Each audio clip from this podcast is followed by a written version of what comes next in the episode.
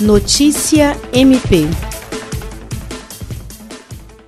A primeira Promotoria de Defesa do Consumidor instaurou um procedimento com o objetivo de investigar a situação dos serviços de ensino privado em Rio Branco, capital do Acre.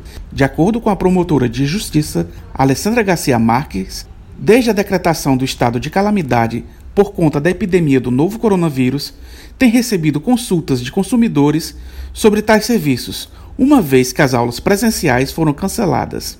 A promotora cita ainda notas técnicas recentes da Secretaria Nacional de Defesa do Consumidor que orientam acerca do direito de consumidores que mantêm contrato com instituições de ensino privada, sobretudo em relação a mensalidades, mas que tiveram as aulas suspensas após medidas restritivas de circulação.